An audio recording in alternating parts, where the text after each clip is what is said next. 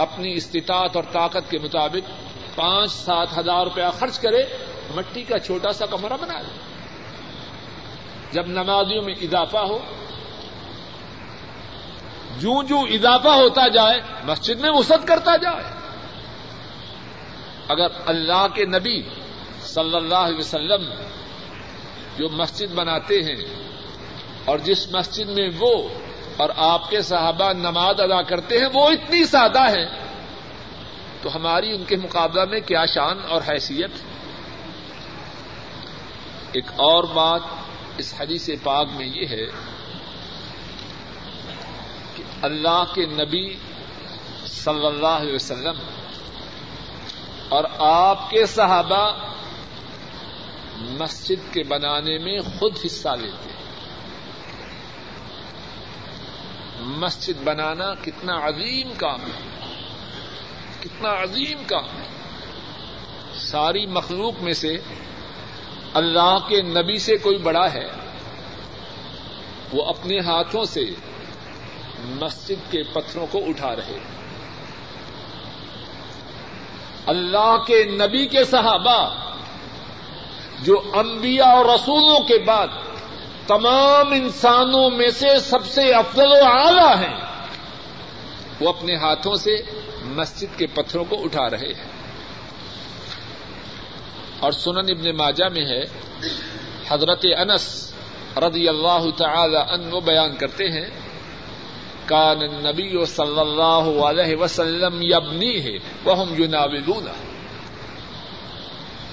جب مسجد نبوی کی تعمیر ہوئی تو معلوم ہے کہ راج کا کام، میسن کا کام کس نے کیا؟ امام الانبیاء، قائد المرسلین، حبیب اور رب العالمین، انہوں نے اس مسجد کے بنانے کے لیے بطور میسن، بطور راج کام کیا۔ اور آپ کے جو ساتھی تھے، آسمان کے جو تارے تھے انہوں نے اس مسجد کے بنانے کے لیے بطور مزدور کام کیا۔ کان نبی صلی اللہ علیہ وسلم یبنی ہے اللہ کے نبی صلی اللہ علیہ وسلم اس مسجد کو بناتے اور صحابہ آپ کو مسجد کے بنانے کے لیے جو ساز و سامان تھا وہ آپ کی خدمت میں پیش کرتے۔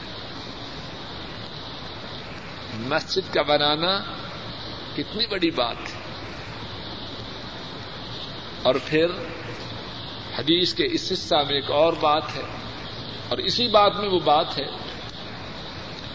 کہ جو شخص توجہ سے سنیے، اور جو باپ ہیں اور جو مائیں ہیں، وہ خصوصاً توجہ دے جو شخص یہ چاہے کہ وہ جس کو نیکی کی دعوت دے لوگ اس کی دعوت کو قبول کریں۔ یا باپ چاہتا ہے کہ میری اولاد نیکی کی راہ پہ آئے۔ تو اسے چاہیے کہ نیکی کا حکم دیتے ہوئے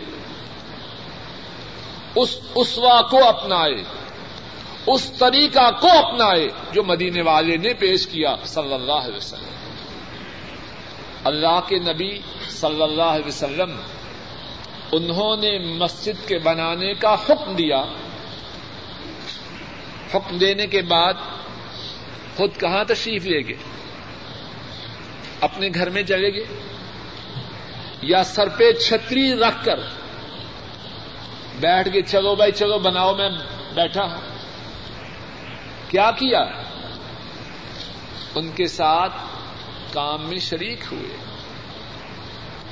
جو شخص اپنی اولاد کو یا دوسروں کو نیکی کا حکم دیتا ہے اور خود نیکی نہیں کرتا، اس کی بات میں تاثیر یا تو بالکل نہیں ہوتی یا بہت تھوڑی ہوتی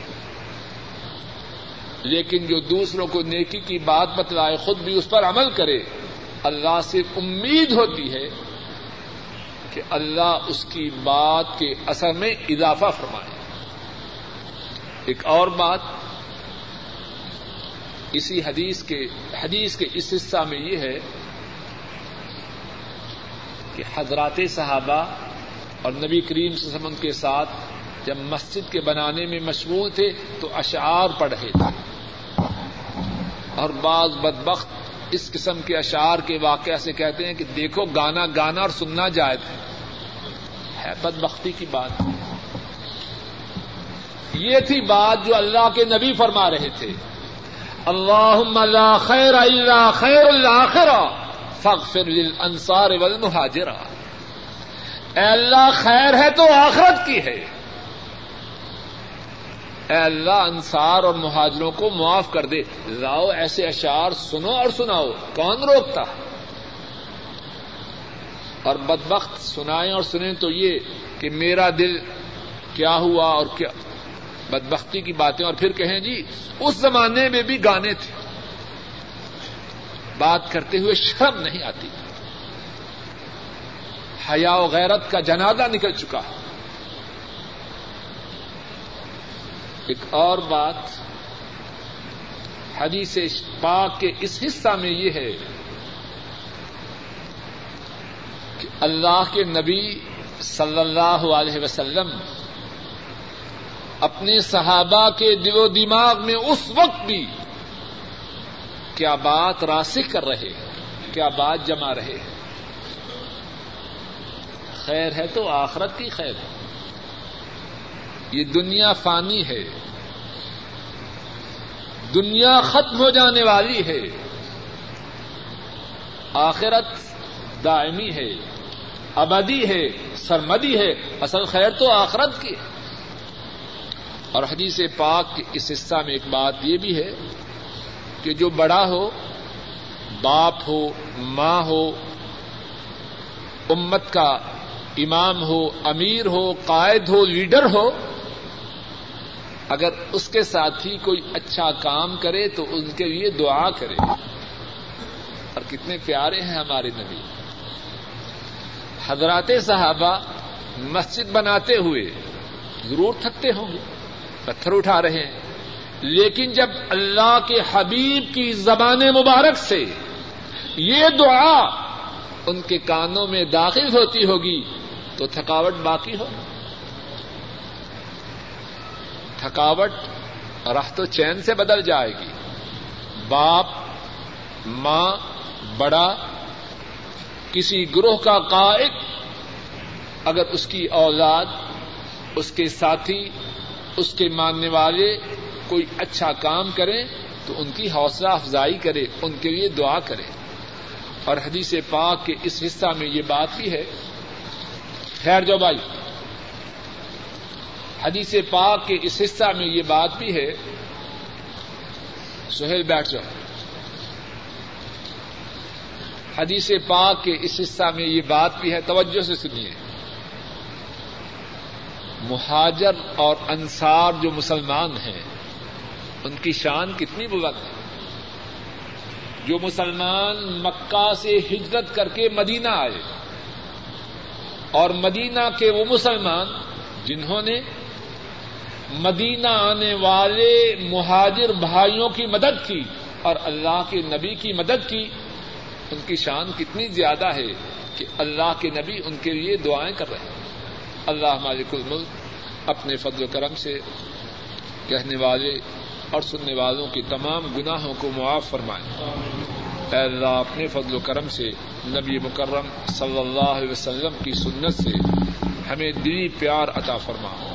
اے اللہ، آپ صلی اللہ علیہ وسلم کی سنت کو پڑھنے، پڑھانے، سمجھنے، سمجھانے، عمل کرنے اور اس کے نشو و اشاعت کرنے کی توفیق عطا فرما۔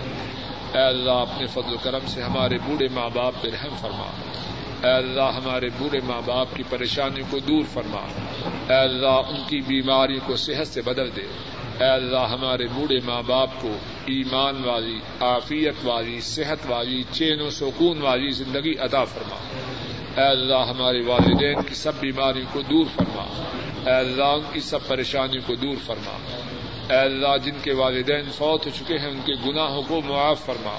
ان کے درجات، اس کا جو شوہر ہے، اس کا ماہانہ وظیفہ، شاید وہ پڑ رہا ہے، ساڑھے سات سو روپے ہے۔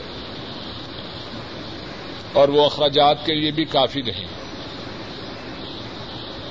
اور عورت نے دو بچیوں کی، عورت کی دو بچیاں اب شادی کے قابل ہے۔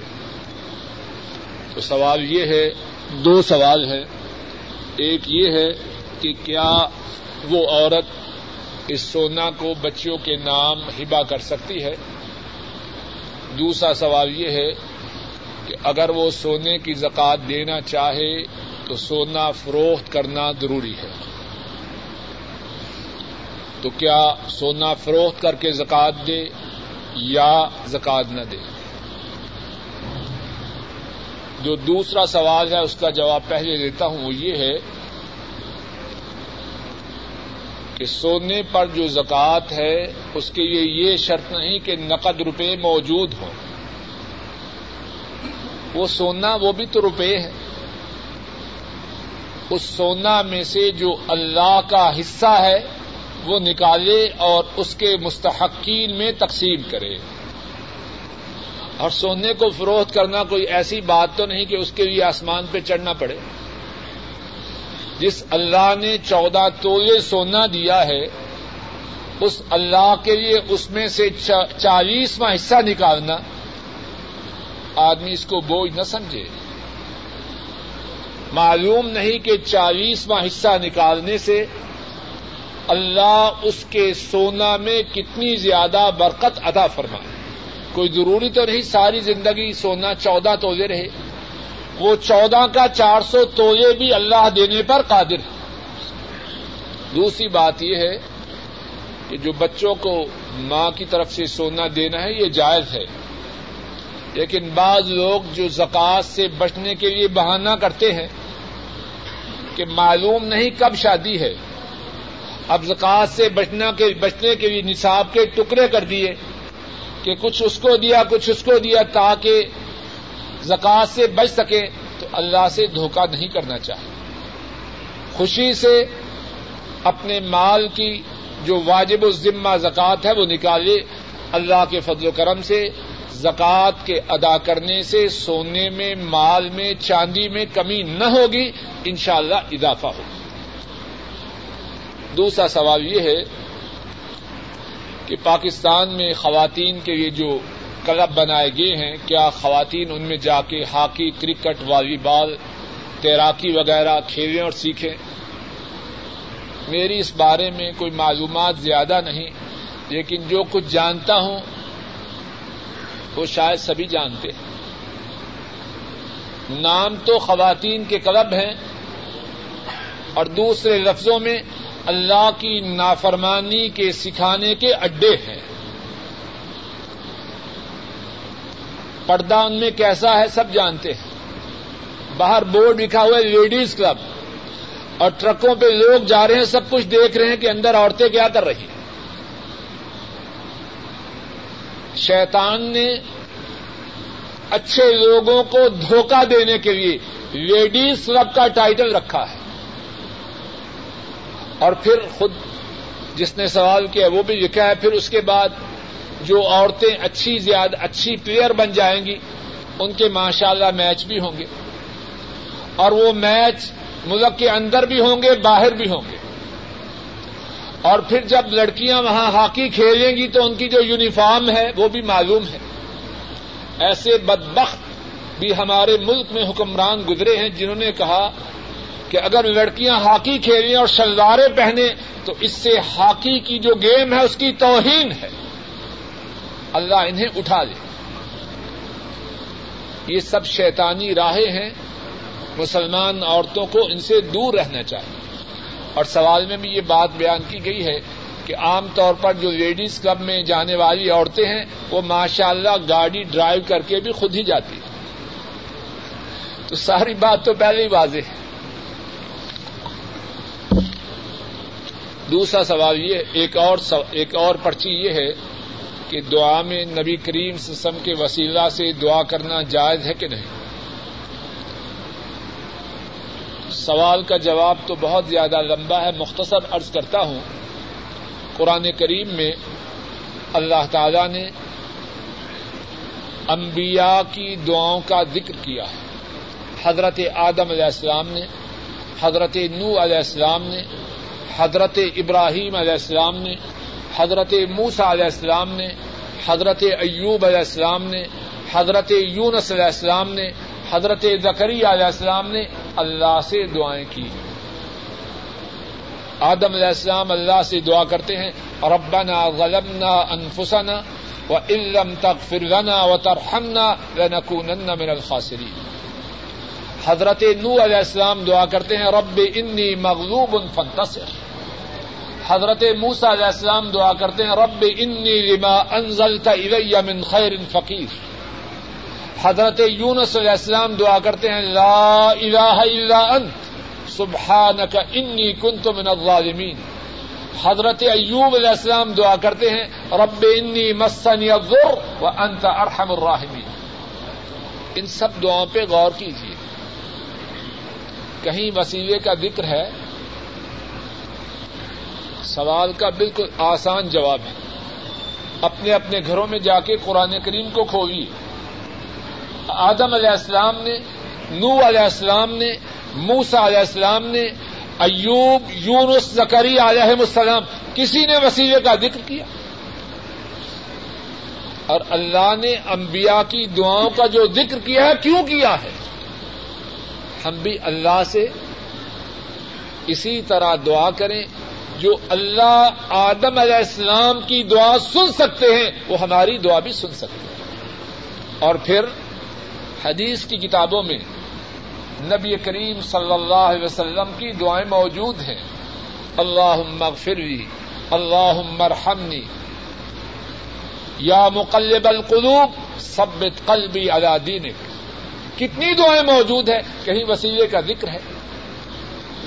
نہ انبیاء کو وسیلے کی خبر ہوئی، نہ امام الانبیاء کو وسیلے کی خبر ہوئی۔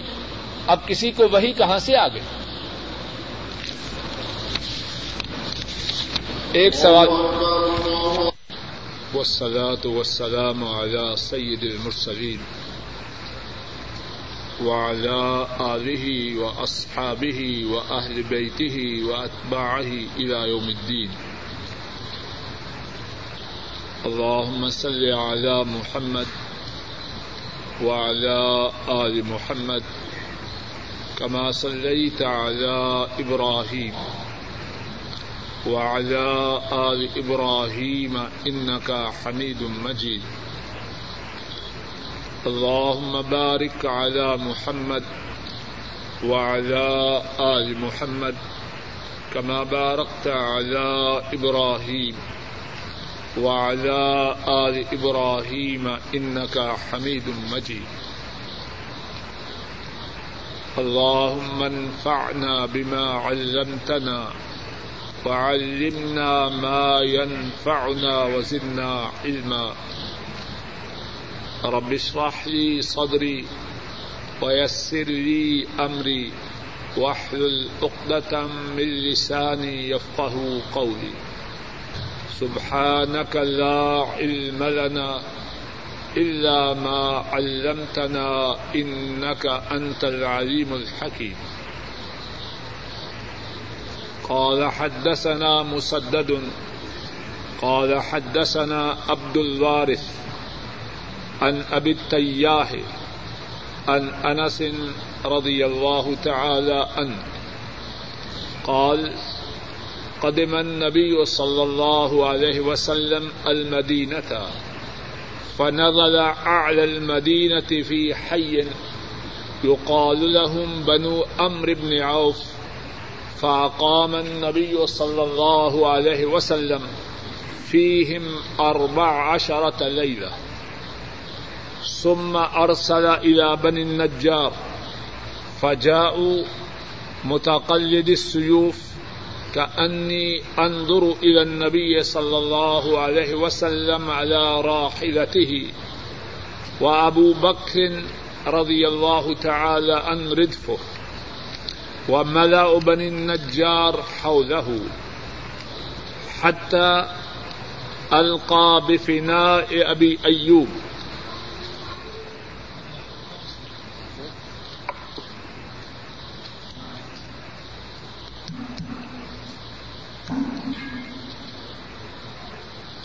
وكان يحب أن يصلي حيث أدركته الصلاة ويصلي في مرابد الغنم وأنه أمر ببناء المسجد فأرسل إلى ملأ من بني النجار فقال يا بني النجار ثامنوني بحائتكم هذا قالوا لا والله لا نطلب ثمنه إلا إلى الله. فقال أنس رضي الله تعالى عنه، فكان فيه ما أقول لكم، قبور المشركين، وفيه خرب، وفيه نخل. فأمر النبي صلى الله عليه وسلم بقبور المشركين فنبشت، ثم بالخرب فسويت وبالنخل فقطع، فصف النخل قبلة المسجد، وجعلوا إذادتيه الحجارة، وجعلوا ينكلوا وجعلوا ينكلون الصخر، وهم يرتجزون والنبي صلى الله عليه وسلم معهم، وهو يقول اللهم لا خير إلا خير الآخرة، فاغفر للأنصار والمهاجرة.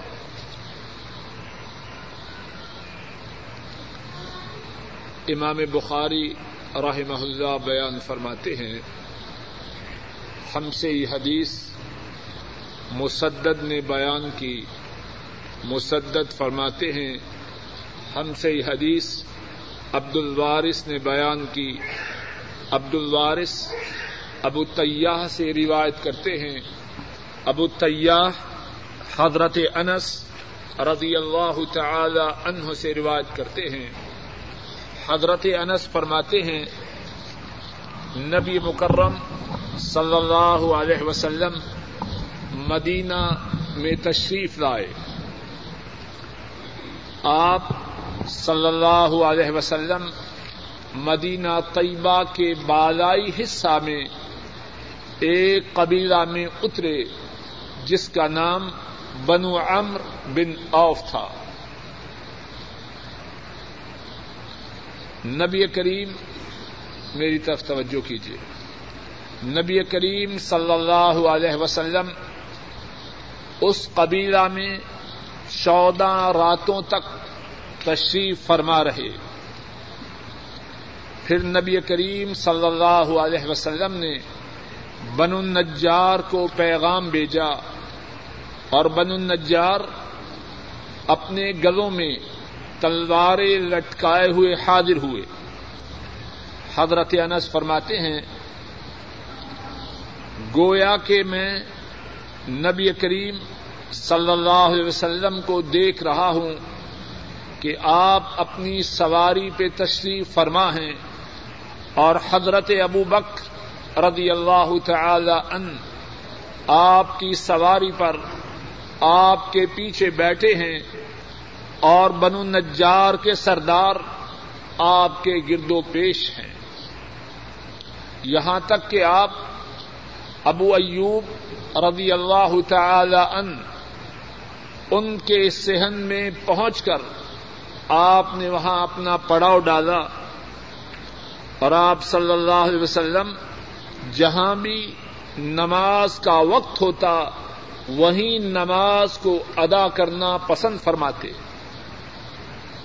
اور آپ صلی اللہ علیہ وسلم بکریوں کے باڑے میں بھی نماز کو ادا کروے تھے۔ اور بے شک آپ صلی اللہ علیہ وسلم نے مسجد کے بنانے کا حکم دیا۔ آپ صلی اللہ علیہ وسلم نے بن النجار کے سرداروں کو پیغام بھیجا اور آپ نے فرمایا، اے بن النجار، اپنے اس باغ کا مجھ سے سودا کر لو انہوں نے عرض کی، نہیں، اللہ کی قسم، ہم اس باغ کا، ہم اس باغ کی قیمت تو صرف اللہ ہی سے لیں گے۔ حضرت انس فرماتے ہیں، اور اس باغ میں وہ کچھ تھا جو کہ میں تمہیں بتلاتا ہوں۔ اس میں مشرقوں کی قبریں تھیں، اس میں خراب شدہ عمارت تھی اور اس میں کھجوروں کے درخت تھے۔ نبی کریم صلی اللہ علیہ وسلم نے مشرقوں کی قبروں کے متعلق حکم دیا۔ ان کو قبروں سے نکالا گیا۔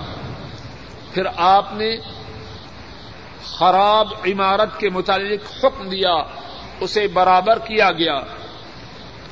آپ نے کھجوروں کے درختوں کے متعلق حکم دیا، انہیں کاٹا گیا۔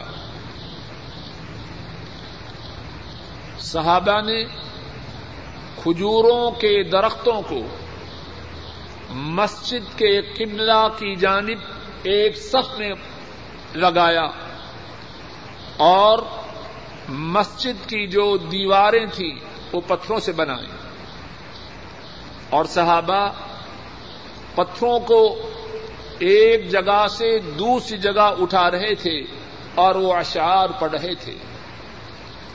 نبی مکرم صلی اللہ علیہ وسلم صحابہ کے ساتھ مسجد کے لیے پتھروں کے اٹھانے میں ان کے ساتھ مشغول تھے۔ اور آپ صلی اللہ علیہ وسلم فرما رہے تھے اللہ لا خیر اللہ خیر الآخرہ فاغفر للانصار والمہاجرہ۔ اے اللہ، نہیں کوئی خیر مگر آخرت کی خیر۔ اے اللہ، انصار اور مہاجروں کے گناہوں کو معاف فرما دے۔ اس حدیث پاک میں کتنی ہی باتیں ہیں۔ اللہ کی توفیق سے کچھ باتیں بیان کرنے کی کوشش کروں گا۔ اس حدیث پاک میں جو پہلی بات بیان کرنی ہے وہ یہ ہے کہ اس حدیث کے راوی حضرات صحابہ میں سے حضرت انس رضی اللہ تعالی عنہ ہیں۔ اور حضرت انس کے جو شاگرد ابو طیاح ہیں اور ان کے شاگرد کے جو شاگرد عبد الوارث ہیں، اور ان کے شاگرد کے شاگرد کے جو شاگرد مسدد ہیں، وہ سارے کے سارے بسرا کے رہنے والے جو بات کہنا چاہتا ہوں، اس حدیث کی صنعت کے حوالہ سے کہ اللہ کے نبی کی حدیث کی جو خدمت ہے، اللہ جسے چاہے نصیب فرمائے۔ بسرا کے رہنے والے یہ مسلمان، مسدد بھی بسرا کے، ان کے استاذ عبد الوارث بھی بسرا کے، اور عبد الوارث کے استاد ابو تیاح وہ بھی بسرا کے۔ کتنی ان کی خوش نصیبی ہے، کتنی ان کی سعادت ہے، کتنی ان کی خوش بختی ہے کہ بسرا میں رہنے کے باوجود مدینہ طیبہ سے دور ہونے کے باوجود مدینے والے کی حدیث امت تک پہنچانے کا اللہ نے ان کو شرف عطا فرمایا۔ اس حدیث کے متن میں جو باتیں ہیں،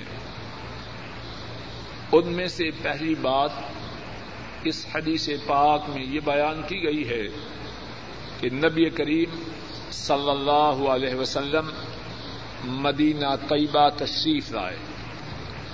اور جب آپ مدینہ طیبہ تشریف لائے تو آپ سب سے پہلے مدینہ طیبہ کے بالائی حصہ میں بنو امر بن اوف قبیلہ کے ہاں آپ نے قیام فرمایا۔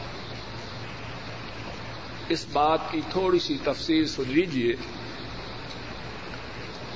مدینہ طیبہ حضرت صلی اللہ علیہ وسلم جب مکہ مکرمہ سے ہجرت کر کے مدینہ طیبہ پہنچے تو آپ صلی اللہ علیہ وسلم سب سے پہلے اس جگہ آئے جس کا نام قبا ہے۔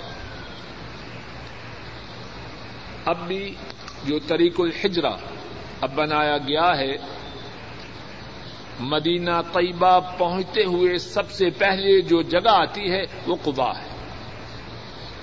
آ، حضرت صلی اللہ علیہ وسلم مکہ مکرمہ سے ہجرت کر کے سب سے پہلے اسی جگہ پہنچے۔